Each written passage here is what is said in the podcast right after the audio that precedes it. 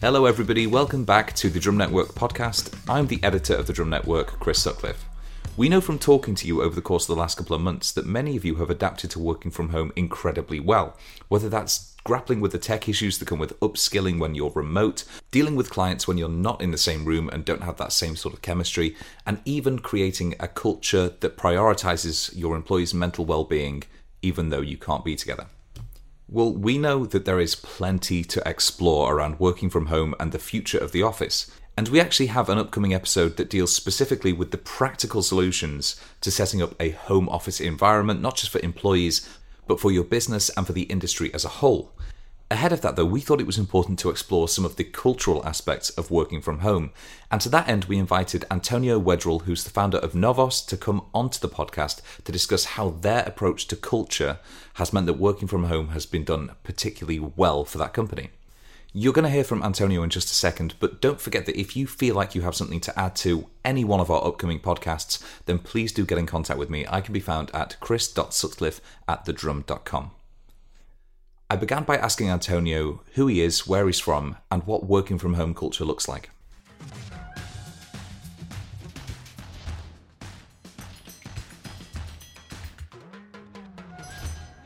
Yeah, so I'm Antonio Wedral.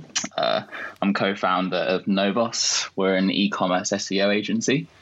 Uh, we've been going for about two and a half years now, and we sort of cover different areas of technical SEO, which is just all sort of like site structure and architecture, content marketing, which is just satisfying user intent, and then digital PR, which is all about building authority of a site through backlinks and just getting you know really cool PR. To be honest, nice. Um, and yeah, so it started out with me and Sam, my business partner, and we've now grown the team to about 15 of us. And really, our mission is we always say it's to be a vehicle for client commercial growth and for employee personal growth. So as long as we're satisfying that, we're in a good place. Very nice. So before the pandemic, which obviously nobody could have predicted or nobody could have expected that we would have got to this point, how set up were you for working from home? You know, given that you are you are so digitally focused. We we had quite a lot of tools already because I work from home anyway, two days per week because I live outside of London. Mm. So we always had that, and especially when we started the business, uh, Sam and I both worked remotely. Um, so we had, you know, Slack, we had Google Meets with clients, we use Google Calendar, we use an app called Notion, which is for note taking. Highly mm. recommend it. Um, we use Asana for sort of task based stuff. So we were always set up for remote working. Um, and then the office really became just a place for like building culture rather mm. than a necessity to do our job. So when we had to work from home, it was quite a seamless transition, but it was just culturally, how do we sort of maintain this?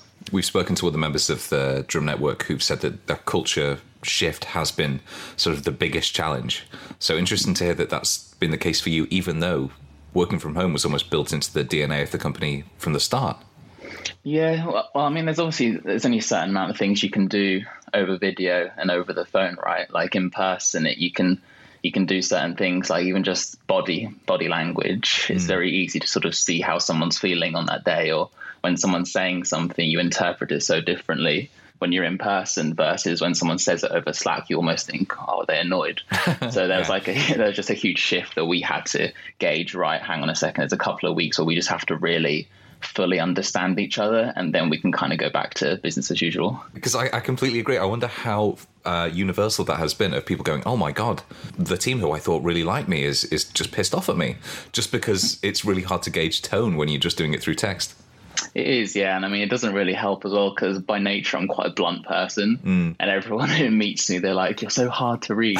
so then when I like say things over Slack, it probably sounds a little bit like rude, but it's just because I'm just like I'm just gonna get out, you know, I get past the niceties and stuff. Like, yeah. just uh, what? How, how's the status of this? So it was just like a case of, I guess, people you just learning other people within your team, which was quite interesting because you obviously learn each other and you become a really good unit but then as soon as this happened, you almost have to relearn that sort of feeling of unity again.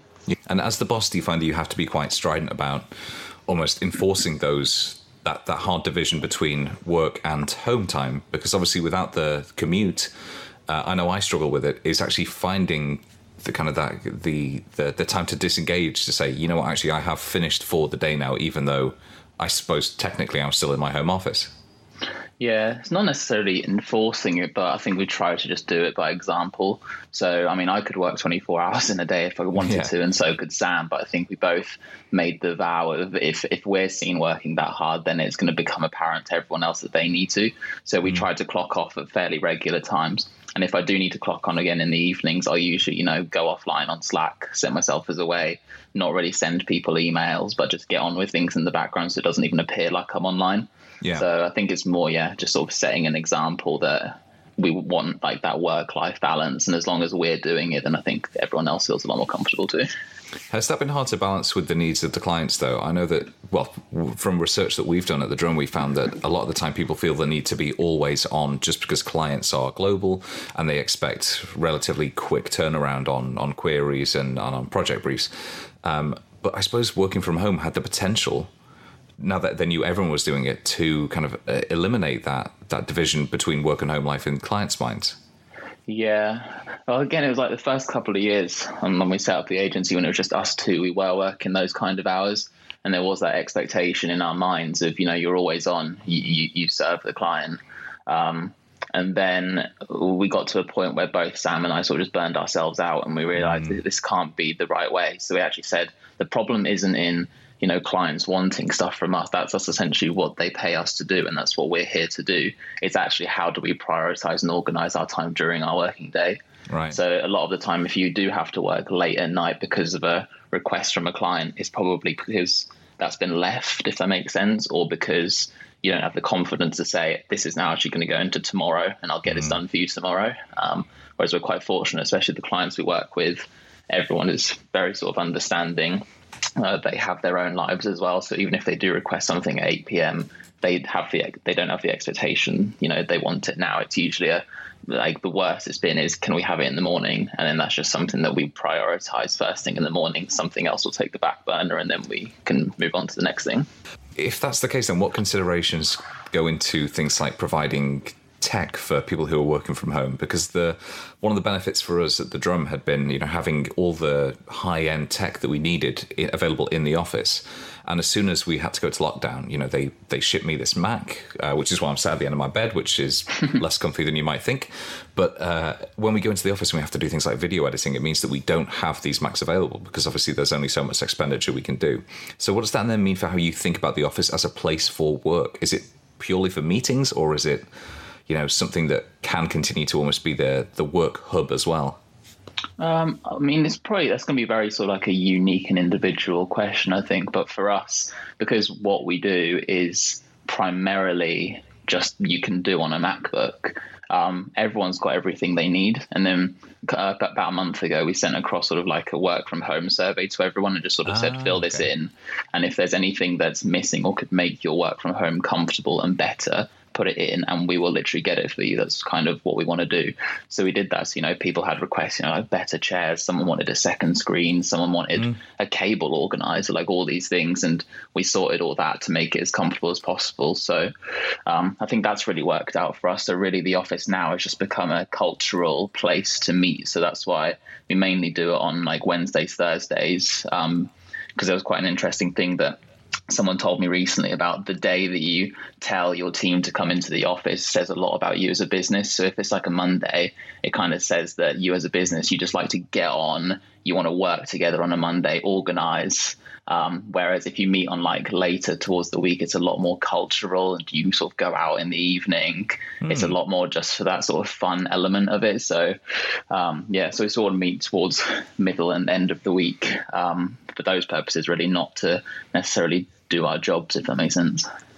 See, that's really interesting. I would never have thought, you know, the day of the week that you choose to have everyone would have said that much about you. But in practice, I suppose the the psychological factor of having to go in straight after the weekend will inevitably mean that people will be less inclined to do anything social after the fact. It's a lot more like organized and planning for the week. And I can definitely see a lot of businesses doing that. But for us, we've got a process in place where we do meet on Monday mornings. Calls are quite efficient. We plan for the week and then we meet later on because it's a, lot, a bit more relaxed. You know, you're coming up to the weekend. We can go out for a drink on Thursday evening. So that's kind of what we've tried to, to, to build in. So productive sort of early start of the week you're in your own hours you're in your own zone and then later towards the week that sort of motivational meeting the team and stuff sort of happens it sounds like you are actually slightly ahead of the curve when it comes to having that working from home mentality. Obviously, you did it for a few years, but it sounds like even considering some of those cultural factors isn't something that I know a lot of our other agencies have thought about.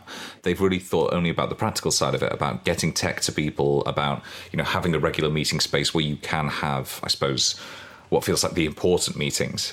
But it sounds like you you had an expectation that this was going to be as much a cultural shift as one around technology.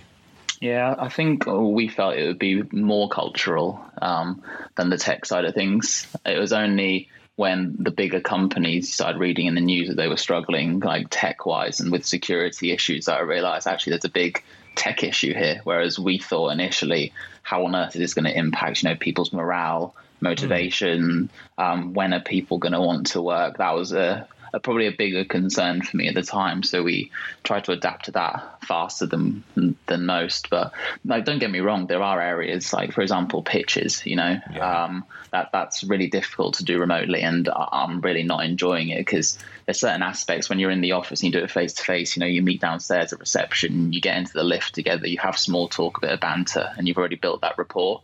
Mm. Um, so by the time you already sit down to even pitch, you know each other. Whereas on a call, it's a bit you kind of try to find something to fill the video call gap with and you yeah. sort of just ask the general like did you do much of the weekend and it's it's a lot of much different vibe so i think uh, yeah there are definitely upsides and we've adapted to it very well both for like culture and stuff but i think for big important meetings both internal board ones and for like client pitches and client meetings i think moving forward we're still going to do those at the office as well.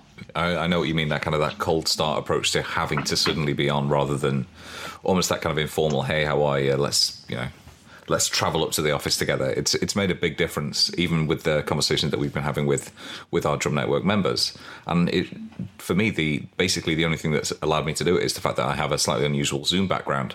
So that's always like a bit of an icebreaker. Um, so beyond the pitch, then, is there anything that you think is specific to the marketing industry that's going to make working from home tricky? Uh, I mean, honestly, I think it's the more like the pitch side of things from an agency point of view, because um, that's still a lot of you know building rapport, and it's really hard to just know someone from a video call or a voice call. Like you do need to meet them. So I feel like um, that'll probably be impacted quite the a lot. Chem- the chemistry side of it. See yeah, you, you know, for lack of a better word, just seeing if you vibe with somebody, really.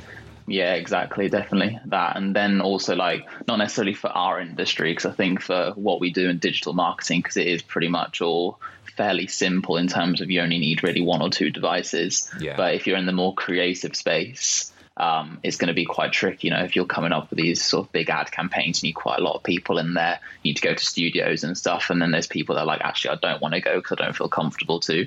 There might be some issues there.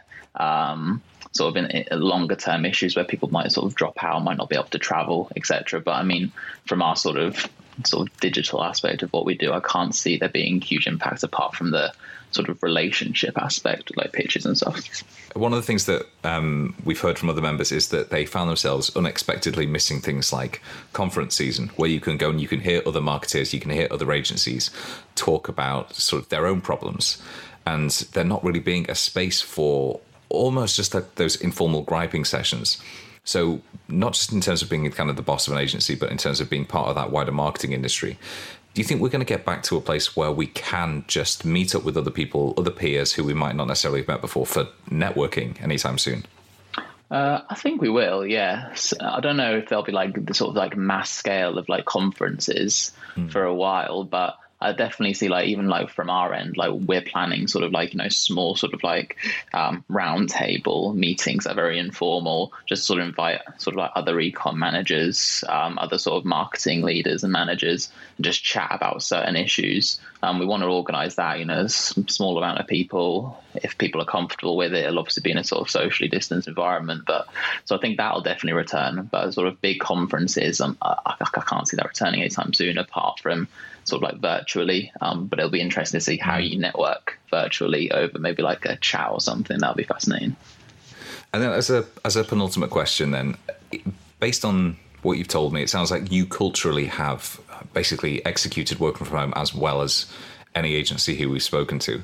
So, for the people who are still struggling or they're looking for ideas for how they can do that most effectively, what would be the, sort of the one or two pieces of advice you really have for how to do working from home effectively?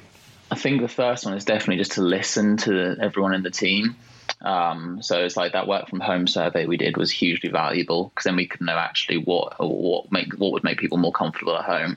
Um, and we also introduced a tool called the Happiness Index. Mm. Basically, what it does is every Monday, Wednesday, and Friday at 9 a.m., it just sends a little message in our Slack group um, that just sort of says like just fill this link in. You click on the link, and all it says is give a rating out of ten. Um, sort of how are you feeling today, and then just give a brief comment. And then what that's given us is a load of data over the last three, four months to kind of see what is the average score amongst everyone in the team. What are people putting? It's anonymous as well. So if you want to sort of give really honest feedback, you can. And that's been hugely invaluable to us. Like there was a mm. there was a period of time where like a lot of people were scoring quite low, like five or below, and sort of putting like high workload. So for us, what we were able to do is take that data and then sort of move the team around slightly, um, sort of move workload, adjust it.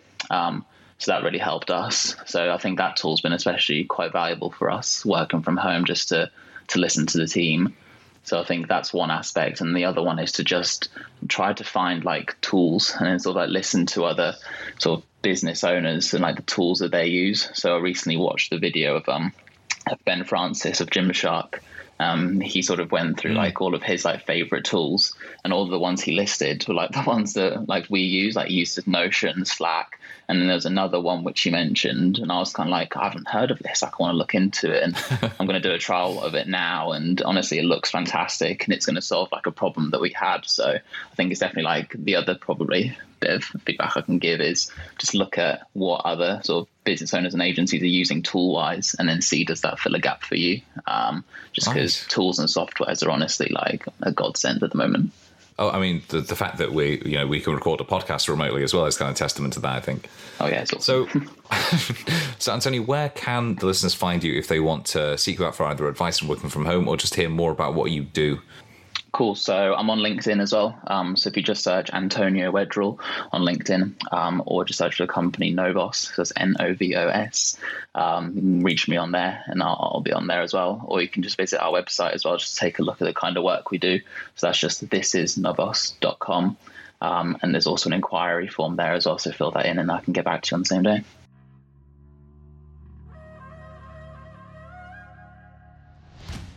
Thank you very much for listening, everybody. It's been an absolute pleasure talking to one of our members, as always. Don't forget that if you do want to take part in one of our upcoming Drum Network podcasts, you can email me at chris.sutcliffe at thedrum.com. But until next time, please do stay safe, and we're looking forward to hearing from you soon.